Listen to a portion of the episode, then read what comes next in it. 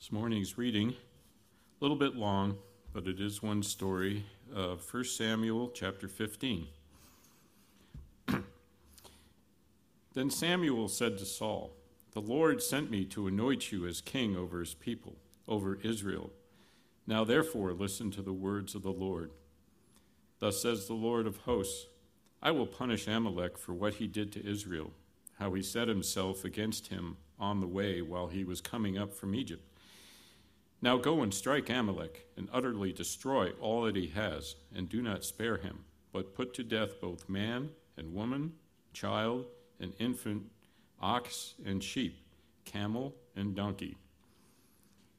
Then Saul summoned the people and numbered them in Telaim 200,000 foot soldiers and 10,000 men of Judah. And Saul came to the city of Amalek and set an ambush in the valley. And Saul said to the Kenites, Go, go down from among your, the Amalekites, lest I destroy you with them. For you showed kindness to all the sons of Israel when they came up from Egypt. So the Kenites departed from among the Amalekites. So Saul defeated the Amalekites from Havilah as you go to Shur, which is east of Egypt. And he captured Agag, the king of the Amalekites, alive, and utterly destroyed all the people with the edge of the sword. But Saul and the people spared Agag and the best of the sheep, the oxen, the fatlings, the lambs, and all that was good, and were not willing to destroy them utterly. But everything despised and worthless, that they destroyed utterly. Then the word of the Lord came to Samuel, saying, I regret that I have made Saul king, for he has turned back from following me and has not carried out my commands. And Samuel was distressed and cried out to the Lord all night. And Samuel rose early in the morning to meet Saul, and it was told Samuel, saying, Saul came to Carmel, and behold, he set up a monument for himself, then turned and proceeded on down to Gilgal. And Samuel came to Saul and Saul said to him, Blessed are you of the Lord. I have carried out the command of the Lord. But Samuel said, What then is this bleating of the sheep in my ears and the lowing of oxen which I hear? And Saul said, They brought them from the Amalekites, for the people spared the best of the sheep and oxen to sacrifice to the Lord your God, but the rest we have utterly destroyed. Then Samuel said to Saul, Wait, and let me tell you what the Lord said to me last night. Then he said to him, Speak. And Samuel said, Is it not true that though you were little in your own eyes, you were made the head of the tribes of Israel? And the Lord anointed you king over Israel. And the Lord sent you on a mission and said, Go and utterly destroy the sinners, the Amalekites, and fight against them until they are exterminated. Why then did you not obey the voice of the Lord, but rushed upon the spoil and did what was evil in the sight of the Lord? Then Saul said to Samuel, I did obey the voice of the Lord, and went on the mission which the Lord sent me, and have brought back Agag, the king of Amalek, and have utterly destroyed the Amalekites. But the people took some of the spoil, sheep and oxen, the choicest of the things devoted to destruction, to sacrifice to the Lord your God at Gilgal. And Samuel said, Has the Lord as much delight in burnt offerings and sacrifices as in obeying the voice of the Lord? Behold, to obey is better than sacrifice, and to heed than the fat of rams. For rebellion is as the sin of divination, and insubordination is as iniquity and idolatry. Because you have rejected the word of the Lord, he has also rejected you from being king. Then Samuel said, then Saul said to Samuel, I have sinned. I have indeed transgressed the command of the Lord in your words, because I feared the people and listened to their voice. Now, therefore, please pardon my sin and return with me, that I may worship the Lord. But Samuel said to Saul, I will not return with you, for you have rejected the word of the Lord, and the Lord has rejected you from being king over Israel. And as Samuel turned to go, Saul seized the edge of his robe and tore it. So Samuel said to him, The Lord has torn the kingdom of Israel from you today and has given it to your neighbor who is better than you. And also the glory of Israel will not lie or change his mind, for he is not a man that he should change his mind. Then he said, I have sinned, but please honor me now before the elders of my people and before Israel, and go back with me, that I may worship the Lord your God. So Samuel went back following Saul, and Saul worshiped the Lord. Then Samuel said, Bring Agag, the king of the Amalekites. And Agag came to him cheerfully. And Agag said, Surely the bitterness of death is past. But Samuel said, As your sword has made women childless, so your mother shall be childless among women. And Samuel hewed Agag to pieces before the Lord at Gilgal. Then Samuel went to Ramah, but Saul went up to his house at Gibeah of Saul. And Samuel did not see Saul again until the day of his death. For Samuel grieved over Saul, and the Lord regretted that he had made Saul king over Israel. Hmm.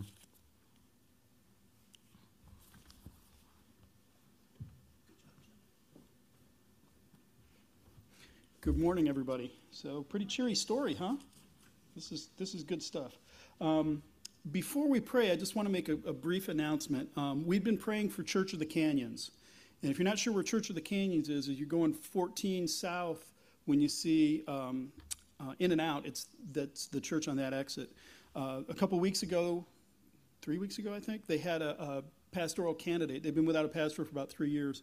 They had a pastoral candidate preach, and then that Sunday afternoon they voted, and they voted overwhelmingly to accept him. His name is Chris Ullman, and so I was really grateful to hear that they finally got a pastor, but he's still he's he's employed at a church in uh, Canada, and he's got to work out some details. And uh, he hasn't formally accepted the position yet, but the church is ready. And so I just want to make that announcement. So when we pray for them, that it's not like praying an announcement. Okay. So let's go ahead and, and uh, open in prayer here. Uh, Lord, just thinking right off, since I just made the announcement, uh, Lord, we do pray for Church of the Canyons, and uh, we pray that uh, Chris will be able to work out all the details with immigration and his position at his old church. And Lord, that he is the man that you've called to be pastor, Church of the Canyons. We pray that uh, that that um, union, that joining together, the uh, putting him on staff, Lord, would be a, just a great positive step for Church of the Canyons, and that they would uh, once again move forward. And uh, I look forward to connecting with Chris and, and have him uh, participated in our EFCA cluster group. Um, Lord, we just ask that you would work out all those details for him, that you would make it abundantly clear to Chris and his family that this is where you're calling him to by just miraculously clearing the road for them. So have mercy on Church of the Canyons, on, on the Allman family, and, and uh, may that all come together for your glory and for the blessing of your church.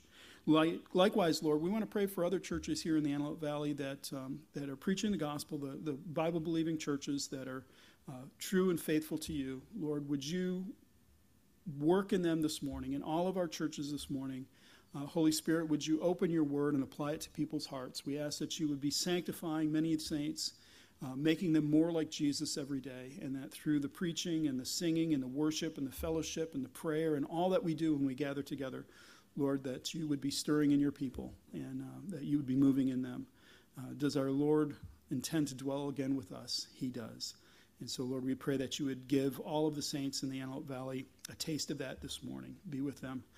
Uh, Father, we want to pray for uh, um, Tim Keller, who is going in for uh, chemotherapy again. Um, and the way he described it, it's, it's pretty intense stuff. So, uh, Lord, we're grateful for the way you have uh, healed him so far. And we pray that you would repeat that again and uh, sustain him and his family. Uh, thank you for the blessing that he's been to me personally and to just the churches in general um, with his insight. And we, we pray that, um, that you would be with him in his, uh, his weakness and his suffering. Have mercy on him.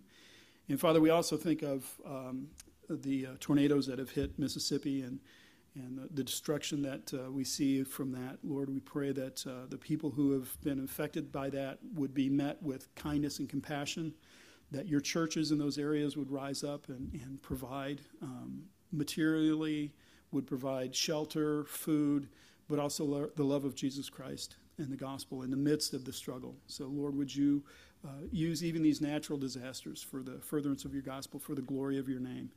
And uh, Lord, I just I remember again uh, a weather forecaster in Alabama or Mississippi who was tracking the the, uh, the direction of the tornadoes and stopped in the middle of his uh, his uh, presentation and just said, "Lord Jesus, have mercy on them." What what a wonderful thing, Lord! I pray that these things are are your stirring, that people are praying more publicly, that uh, that prayer would be the beginning of, of revival, that we would see more and more of this happening, not in in um, pretentious ways or or out of um, trying to look good before people, but Lord, that you would genuinely be stirring revival in our nation.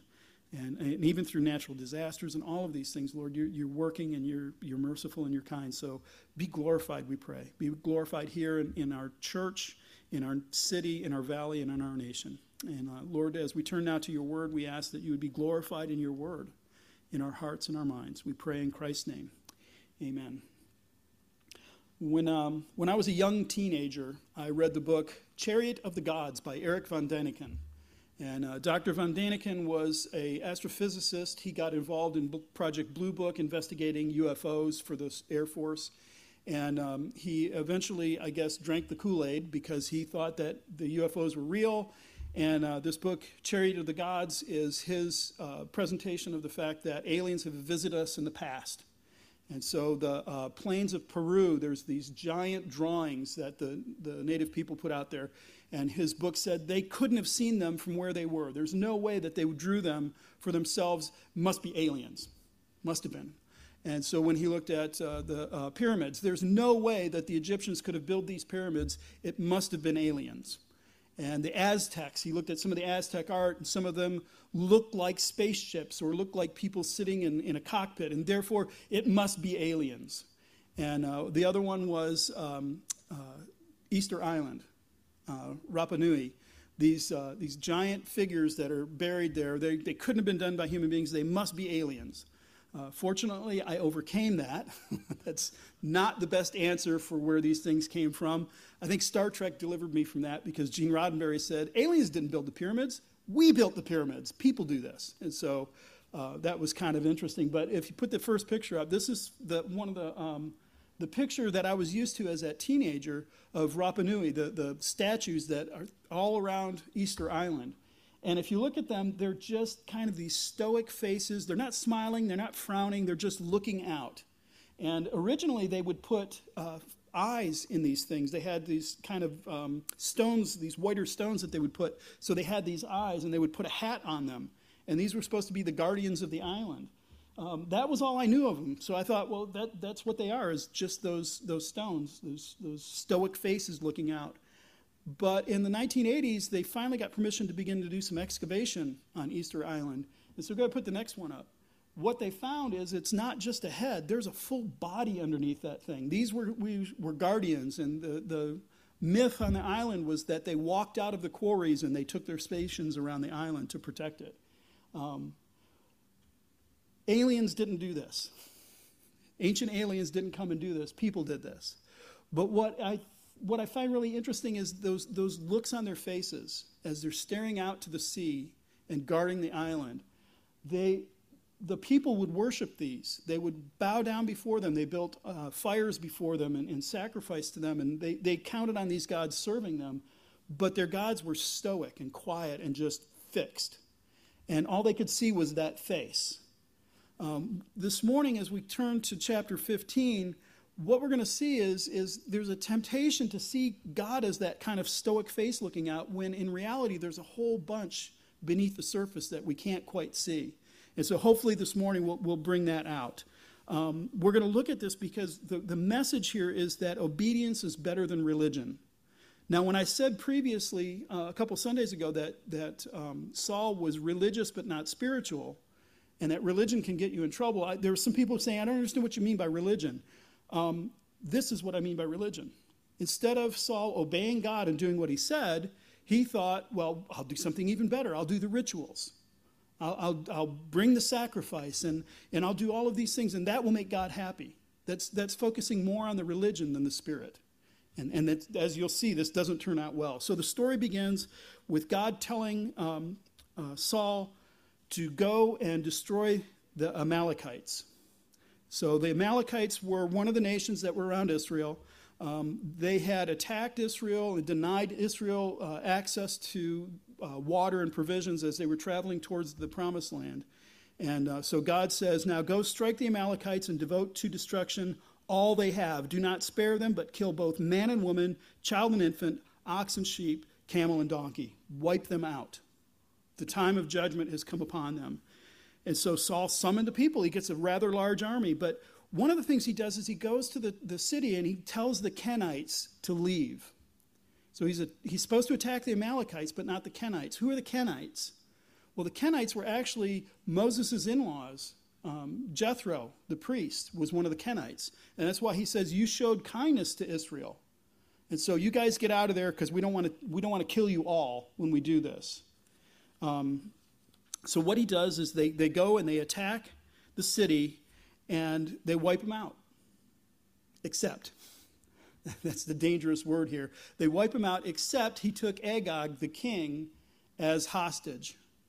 And instead of wiping out uh, ox and sheep, camel and donkey, they took the best. And they were, they're going to uh, bring them. And so what uh, Saul says is that they're going to do this because they want to offer them to God. They, they want to take the best of this and offer it to God. So what's going on here is we're in at the end of the time of judges at the beginning of the time of the kings and so the time of judges falls right after the conquest of canaan. When god sent israel into canaan he said wipe everybody out. There's not to be a soul left alive in the cities. Um, some of the cities were said you devote them to destruction. Nothing inside that city survives. It is all destroyed and in some cities, he said, you can, you can take loot from this city, but the people have to die. Um, and so that, that judgment now passes on to Am- Amalek, Amalek and, and the, his people. Um, the Kenites he, he excuses, and the intention was that everything in the city is to be destroyed. So now in Joshua's time, they did that to Jericho, but when they got to Ai, somebody had kept something from Jericho. And so they were defeated when they got to Ai. So this is, this is something that God is very serious about. When he says destroy, he means destroy utterly, everything. Don't hold anything back. And apparently Saul didn't get that memo. He doesn't understand that. Um, so a um, couple of questions. Who are the Amalekites? Well, in Genesis 10, the Table of the Nations, so this is after the flood, after the Tower of Babel, when the people start spreading out again across the earth, they are said to be the, the children of um, Canaan. And it's the, uh, the Amalekites, the Girgashites, the Jebusites, all the people in the promised land. That's, that's who they are. And then the other question is why did, keep, why did Saul keep Agag alive? Why, if he's going to wipe out everybody, why keep the king? What's, what's the benefit of doing that? Um, there is, I, I, I, think, now it doesn't say, it just says that he did it, but I think I can infer a little bit here. Um, why would he do that? What do we know of Saul? He's very interested in, I'm going to have, uh, nobody eats until I'm avenged. Uh, it's all about me. Um, and, and even at the end of this, you heard him say to Samuel, Hey, come up with me so that I'll be honored amongst everybody. He's, he's very focused on himself. So he's keeping Agag alive because this shows the prestige of the king. And I get that from the very beginning of the book of Judges. Um, Judah says, I'm going to go up and take the land, and he invites, uh, I think it was Simeon, to come with him. And it says, uh, Adoni-Bezek fled, but they pursued him and caught him and cut off his thumbs and big toes.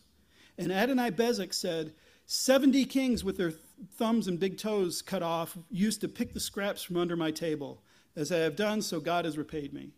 So this is a, a sign of prestige. I have, as a slave, as a captive, I have a king.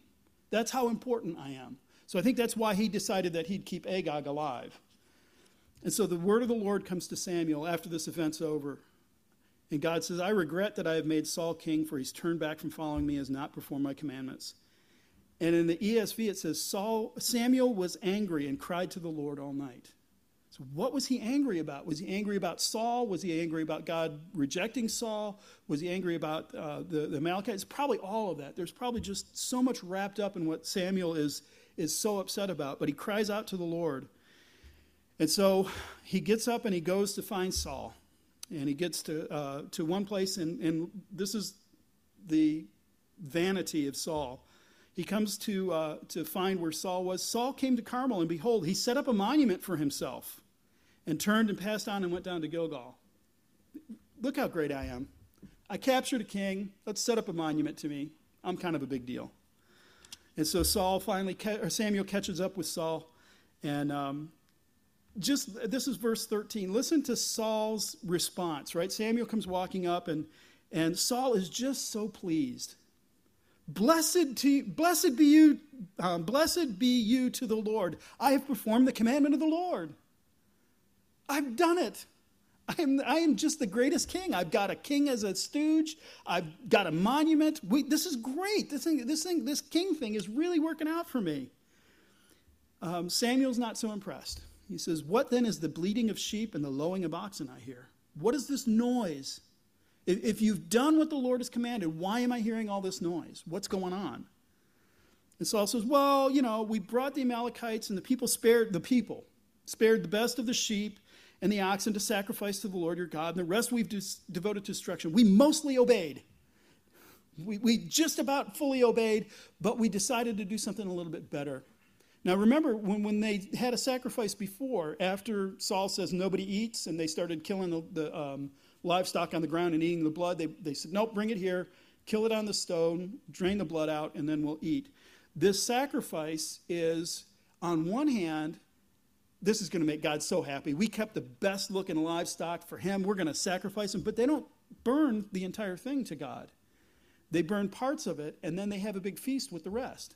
So God wins, we win. This is great for everybody. Why not? Let's, this is the way we're going to do this. This is good. And so he's beginning to make excuses and throwing the people under the bus. And then Saul, Samuel said to Saul, Stop. I will tell you what the Lord said to me last night. And I, the way I hear this is I hear Saul's heart thunk, speak. Oh, here it comes. I think he's, he's beginning to see something's going on.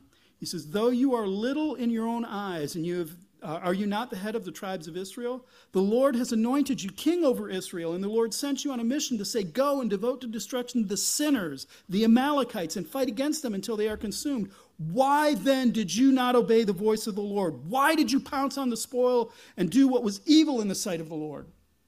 Saul has pitched the people under the bus. The people kept it, and, and Samuel's saying, no. The role of the king, the position the king was supposed to be in is there is no king in Israel, and everybody does what's right in their own eyes. You're supposed to restrain the people. That's what's supposed to happen, Saul. Why have you fallen on the prey? Why have you taken it for yourself? And Saul said to Samuel, This is why I said I think his speak was kind of like in a, a, a downward tone. He says, I have obeyed the voice of the Lord. I have gone on the mission on which the Lord sent me. I have brought Agag, the king of Amalek, and I have devoted the Amalekites to destruction. But the people took the spoil, the sheep and the oxen, the best of the things devoted to destruction, to sacrifice to the Lord your God at Gilgal. He reinstates his position. He's trying to get out of this. He's convicted. He knows that he hasn't obeyed, and he's trying to escape it. And so Samuel responds with a poem. Has the Lord as great delight in burnt offerings and sacrifices as in obeying the voice of the Lord? Behold, to obey is better than sacrifice, and to listen is better than the fat of rams. For rebellion is, is as the sin of divination, and presumption is as the iniquity and, and idolatry. Because you have rejected the word of the Lord, he has also rejected you from being king. Saul has already been rejected once, and, and God said, I'm searching for a man after my own heart. He repeats it. it now it's sure. And now Saul is cut to the heart. I have sinned, for I've transgressed the commandment of the Lord. Now, please pardon my sins and return with me, that I may worship the Lord, that I may bow down before the Lord. And Saul, Samuel says, I'm not going to return with you. But he prevails on him, and, and he returns with him. And then Samuel says to him, verse 28, the Lord has torn, right? He he's, he turns to go. Saul grabs his robe and it rips he, he tears his robe. And so Saul uses this as a, a, an object lesson. Verse 28, and also um, the Lord, I'm sorry, verse 28, the Lord has torn the kingdom of Israel from you this day and has given it to a neighbor of yours who is better than you. And also, The glory of Israel will not lie or have regret, for he's not a man that he should have regret. Don't ask him to change his mind on this. He has made this pronouncement. And then Saul says, I've sinned, yet honor me now before the elders and before Israel, and return with me that I may bow before the Lord. And so, for some reason, Samuel decides to go along with it. And Samuel says, Bring here to me Agag, the king of the Amalekites.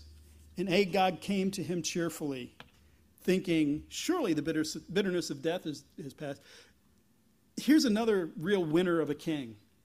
His entire nation, his entire people have been wiped out. He alone is alive, and he's like, well, you know, I got off. I got away with it. This is great. So he thinks he's going to come into, you know, Saul's uh, um, party and, and be one of his fledglings, and it's better than death. So, you know, this is great. And Samuel says, As your sword made widow, women childless, so shall your mother be childless among you. And he hacked him to pieces in Gilgal. It didn't go well for Agag. And then Samuel went to Ramah, and Saul went up to his house at uh, Gibeah. And Samuel did not see Saul again until the day of his death. But Saul grieved over, or Samuel grieved over Saul, and the Lord regretted that he had made Saul king over Israel. So Saul was, up, Saul was upset that, that they demanded a king. He was upset that God gave him a king, and now he's upset that Saul is being removed from the king. This is, this is more of a human story than it is political manipulation and stuff. Um, so, what are we supposed to get from the story here? What do we, what do, we do with this? It's, it's, it's pretty dramatic. Um, one of the things that there's a couple of issues that the, the story raises, uh, and they ultimately feed into what is actually the main point. And the main point is, is when um, Samuel says, God does not change his mind. And, and the, the heart of the thing is his poem Obedience is better than sacrifice. If you obey in the first place, then you don't need the sacrifice. So it's better to obey. So these two other issues that come up, they're going to feed into that. And I'm, this, this is going to take a minute or two. We're going to wander away from the point, but I, I promise at the end we'll come right back into it, okay? So, one of the first questions is God told Saul to wipe out all the Amalekites. This is actually the continuation of the conquest of Canaan, where God told Israel, Go in and kill every man, woman, and child in the land. There are people, typically young adults, who are doing something called deconstructing their faith. And that doesn't mean denying their faith. It means they're going back and they're questioning everything that they've been taught as they were growing up. Is the Bible really inerrant? Is God really always good? Does God really know all? Is he, is he, you know, all of these kind of questions. And as they're deconstructing their faith, one of the common threads that I've seen them stumble on is the conquest of Canaan. How can God, who is supposed to be good and merciful and just, not just endorse, but command a genocide and wipe all of these people about? How can God pull something like that? Is, is he really good if he's going to do something like that? Genocide is not okay. This is one of the questions that the deconstructors are asking. The evangelicals is what they're called, is are wrestling with this. And don't dismiss that. I think it's a really important question. It's, pr- it's a pretty large question. Um, and so what I want to do is, I'm not going to answer it because, I mean, it's huge, but I'd like to address it a little bit, put it in a little bit of context, because it feeds into the destruction of the Amalekites. So the problem with Canaan did not start overnight. God didn't just wake up in a bad mood and go kill them all. There, there's much more to this story. It starts earlier, much earlier. As a matter of fact, the story of the conquest of Canaan begins right after the flood of Noah. Noah has survived the flood. Him and his sons come out of the ark. It says in chapter 9 that Noah became a man of the earth. He begins to plant, and he plants a vineyard. And after he's planted this vineyard, he harvests the grapes, gets drunk, and falls asleep naked in his tent. So much for the right, most righteous man on earth. What comes next is very troubling. It says, Ham, the father of Canaan, went in and saw his father's nakedness. Now, when I preached Genesis a number of years ago, I said that phrase, saw his father's nakedness, it can mean a number of different things. It just didn't mean he peeked in and saw his dad's backside. It means something more. What Moses is doing by saying he saw his father's nakedness is trying to make it a little bit circumspect and kind of tone it down a little bit. But it was bad. There's about two or three different options of what that means. None of them are good, all of them are really disgusting. So, whatever it was, it was horrible. And so when, when Noah wakes up from his wine and he knows what his son has done, he stands up and he pronounces a curse. Canaan is cursed. Wait, time out. Canaan doesn't even exist yet. Why are you cursing Canaan and not Ham? He's the one who did it. Um, I, am not sure, I don't know for sure, but I, I think about this for a moment. If he cursed Ham, that's one third of humanity because the sons of Noah are going to spread out and fill the earth. If he curses Ham, then one third of humanity is gone, is cut off. So, what's possible is that Ham had children, and some of his children rejected his, his disgusting, vile ways, except for this line that winds up in Canaan. And so, when Canaan comes, Canaan is kind of following in the line of what Ham had done because his other children are not cursed, only Canaan is. So, the problem begins right after the flood with Canaan. Canaan is cursed at that point.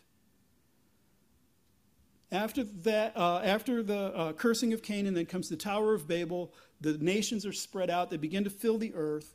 Then we get to Abraham, and Abraham is uh, called into the land of Canaan to wander around, and God makes a covenant with him. And he says in chapter 15 of Genesis, "I'm going to make a covenant with you. All this land that you're wandering on is going to be for your children, but not yet. They're going to be in a land that's not their own for 400 years." Why 400 years? Why does he say, he's, he, he tells uh, Abraham, don't ever leave the land, keep wandering around here. But the children that are going to come, eventually they have to leave the land and they'll be gone for 400 years. He answers that by saying, because the sin of the Amorites is not yet full.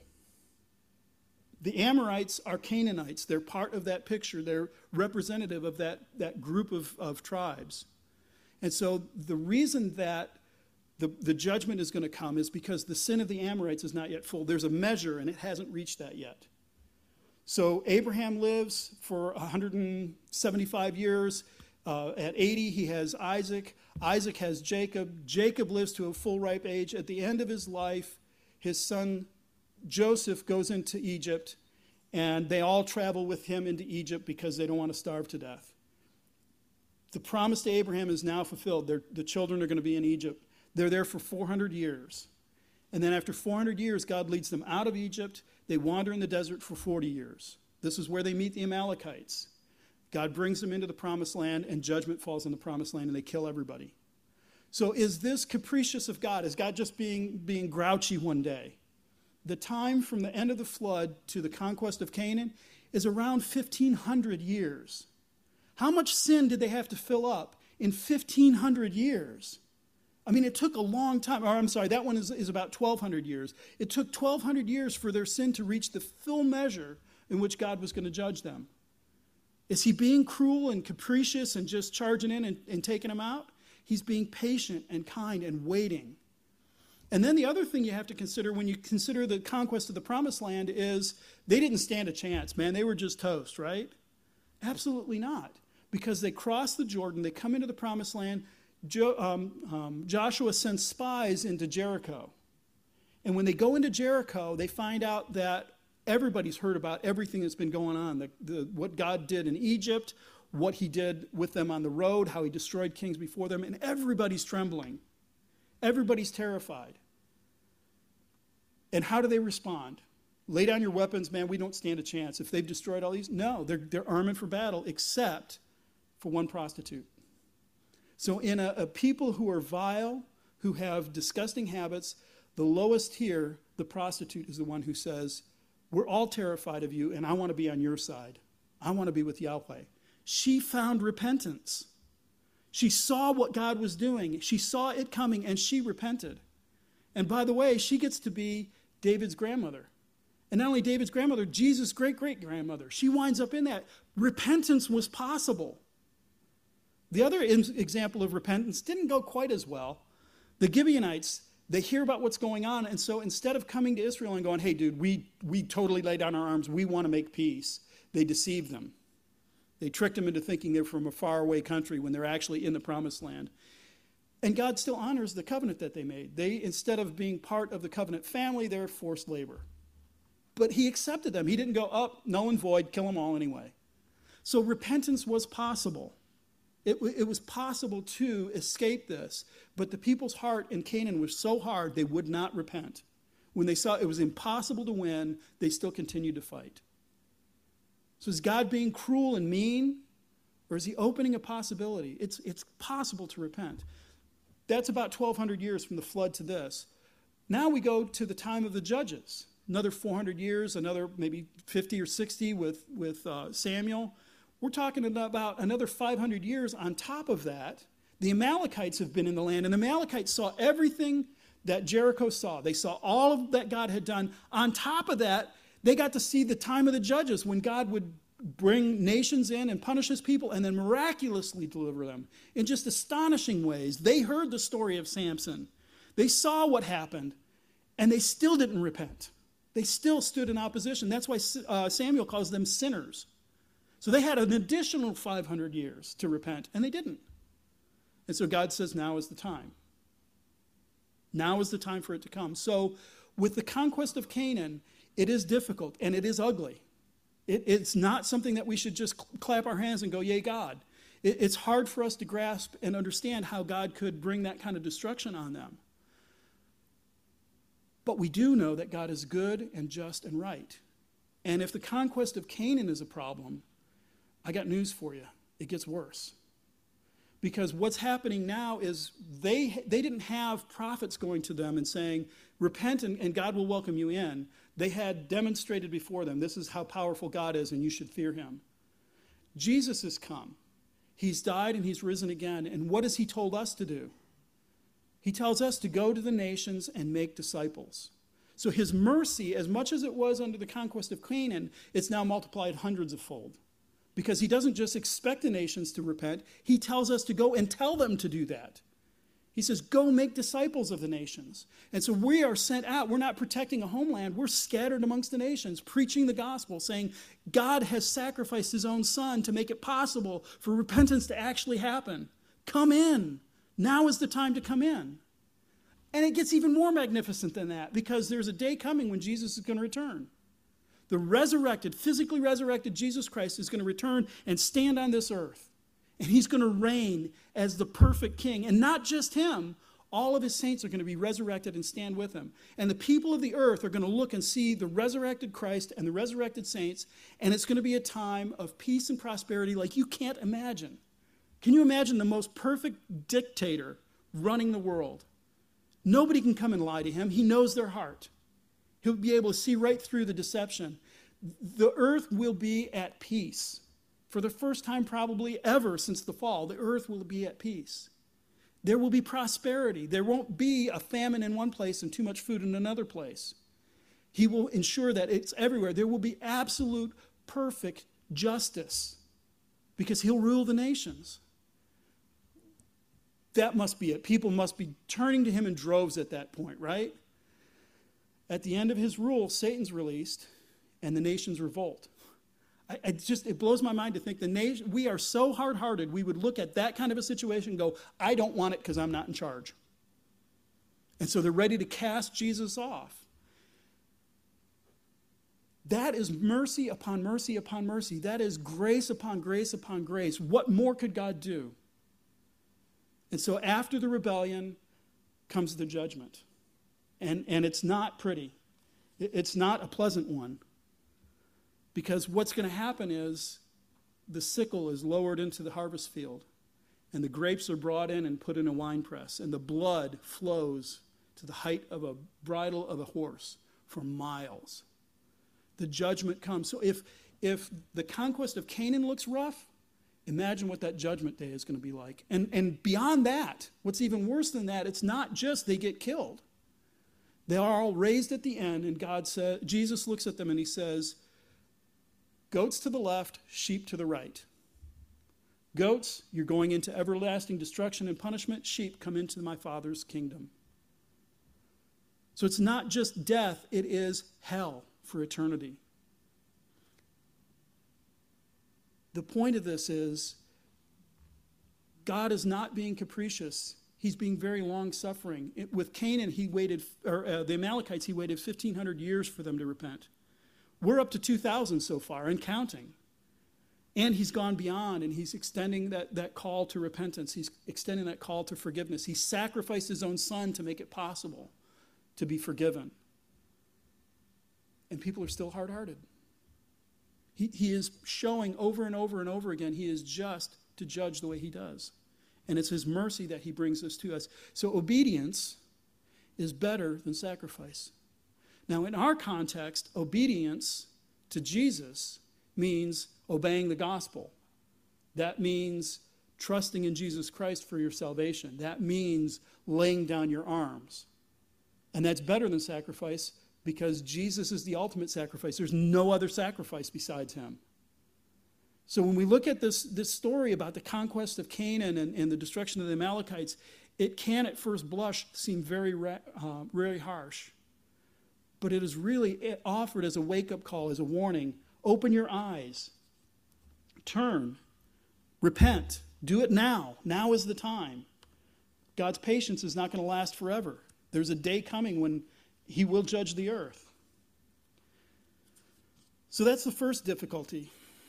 The second difficulty is really tied into this. We're called to trust in Jesus. How do we know that God won't change his mind and say, well, Jesus, but yeah, I changed my mind. It's Jesus and this. the reason I say that is because this, the, the scripture we read this morning says that God repented of making Saul king. He regretted doing it. And so he changed. He said, He's not king anymore. I made him king, I'm taking him out. It says it twice in verse 11 and verse 35. God repented or regretted making Saul king. But that's not all it says.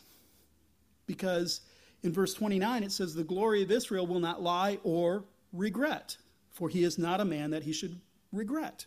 So he says twice, God regretted, and then he says twice, God can't regret. So this presents a bit of a, a, a, theological conundrum. Can God change his mind? Can God repent? Can God regret what he did? And one approach is to say no, and another was to say yes, and both of them are wrong. So I want to read a little bit from uh, Kevin DeYoung at the Gospel Coalition. I thought he was very helpful on this. He said, we must keep in mind one of the greatest principles of biblical interpretation. The author was not a complete idiot. He didn't make a mistake and, and say, oh, God repented. Oh, wait, no, he didn't. Oh, yes, he did. They, they weren't being clumsy. He says, we have no reason other than our own biases to think verse 29 was inserted late by a later scribe, and no reason to think verse 29 cannot cohere with verses 11 and 35.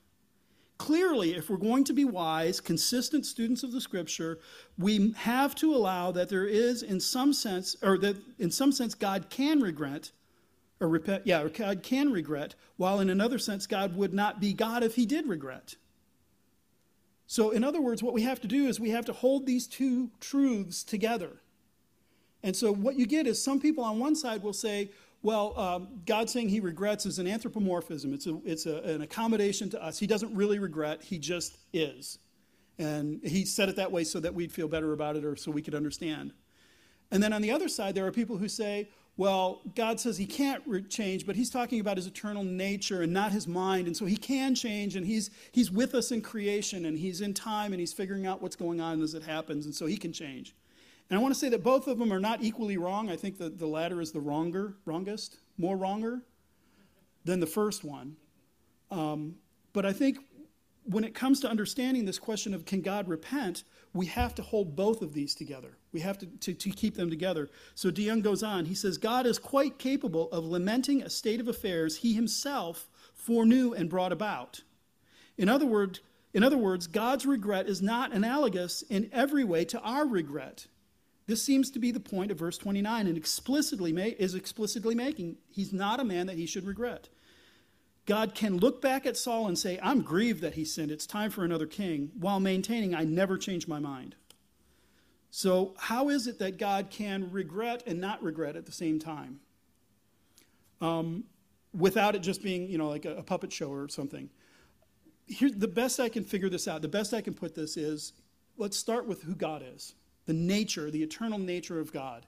God exists outside of time. He's not bound by time. We can't conceive of that because we only exist in time.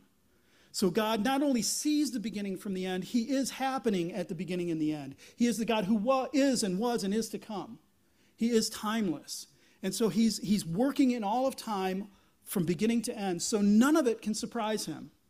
He's not going, wow, I thought Saul was going to be much better. He exists in the time where Saul's already been judged. And so he is outside of time and he sees it all.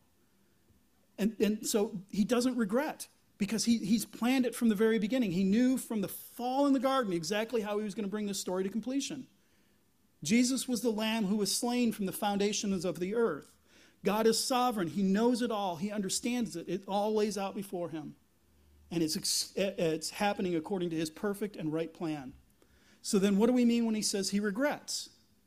Well, this timeless, eternal, unchanging God is interacting with us.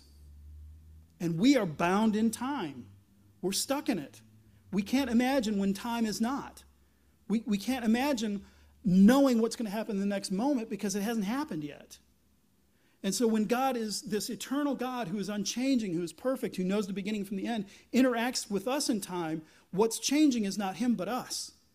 Saul has sinned in space and time. And so God says, not that he eternally is changing our mind, but he's, he's saying, from the human experience, from where you're at, I've changed. Something new is happening. I'm rejecting Saul. I put him on the throne, now I'm rejecting him. So, from our bound in time experience, he's changed. But he hasn't changed. It's been his plan all along. We're experiencing that way. So that's why he says he can change and he can't change at the same time. Um, we can't change and not change at the same time, but God can because he's much bigger, much farther beyond us. Closest I can get to making an analogy of this is I watched um, a video with Carl Sagan when he did Cosmos, uh, that science program in the 1970s, I think it was. And he was talking about four dimensional geometry hard to get your head around this one. This, this is going to hurt a little bit. We exist in three dimensions. We can go forward and back, side to side, up and down. That's all we can do. There is theoretically a fourth dimension, and I can't point at it because I don't exist in it. So he says, How can we understand this fourth dimension? Well, let's take it down a step. And he used the example of a two dimensional plane, flat land. They can go side to side, forward and back, but there's no up and down. It doesn't exist in this plane. And so these, these different people in flatland just exist and they happen and they, they bump into each other and they can see just forward and back. A three dimensional being comes and looks and says, Oh, I want to interact with these people. And so it comes down into that plane of existence. What do they experience of this three dimensional being? Well, it starts, let's say it's a ball that comes down. It starts as a spot and then expands to a circle and then disappears as that ball passes through that flat plane. We can't imagine, they couldn't imagine what it would be like to be up. There is no up.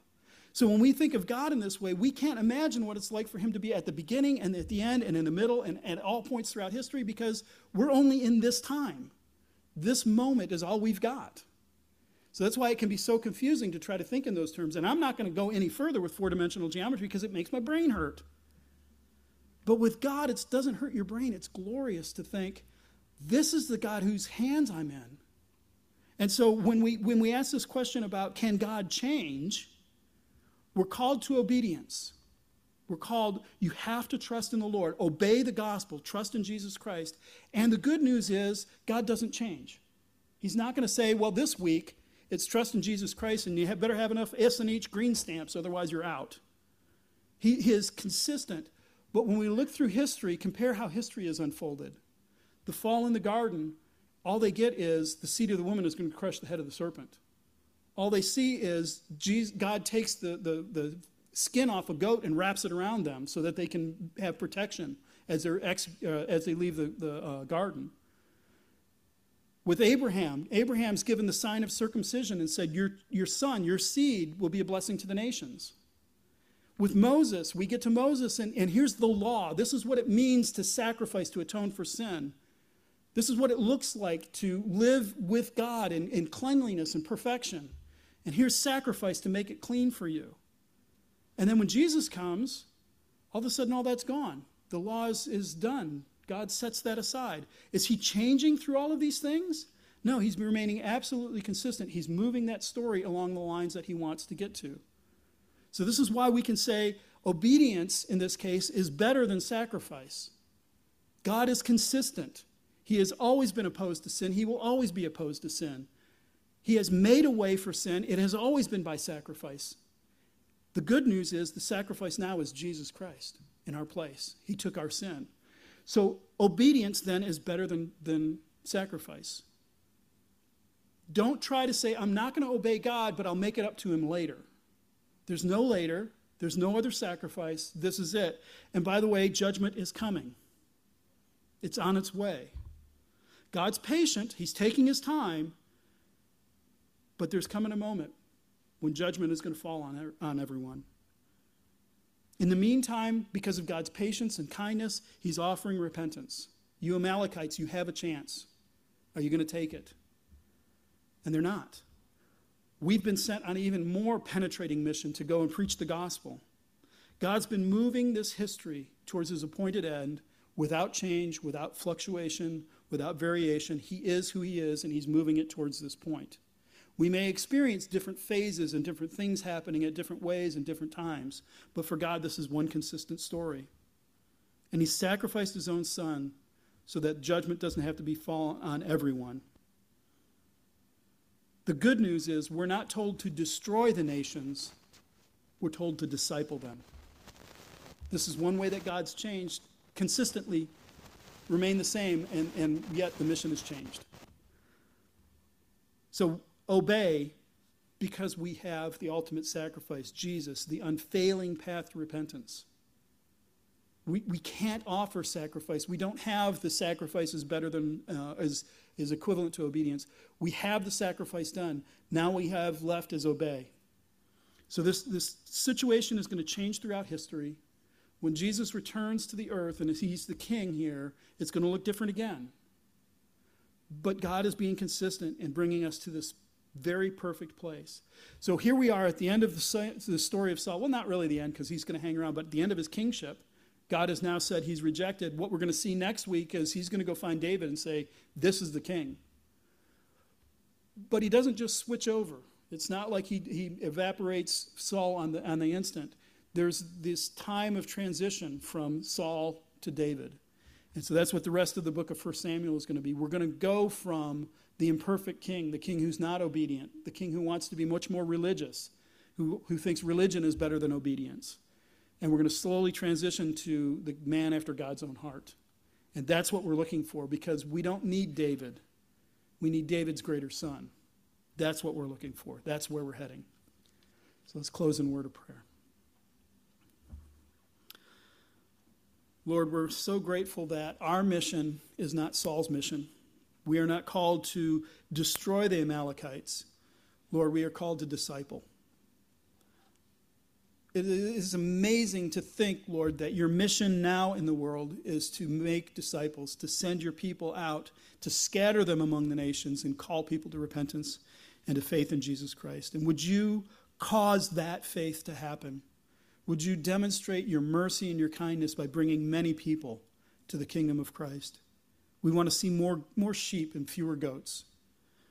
And so, Lord, that's, that's only possible because you are acting in space and time, even though you're outside it. Lord, again, we pray, bring revival to our hearts, to our church, to our valley, and to our whole nation. And would you wake people up again to this, this looming threat, this, this nation marching toward us, destroying kingdoms, that's coming. That Jesus is one day going to come and reign. And so, Lord, be pleased to draw more people from the kingdom of darkness to the kingdom of light. We ask in Christ's name. Amen.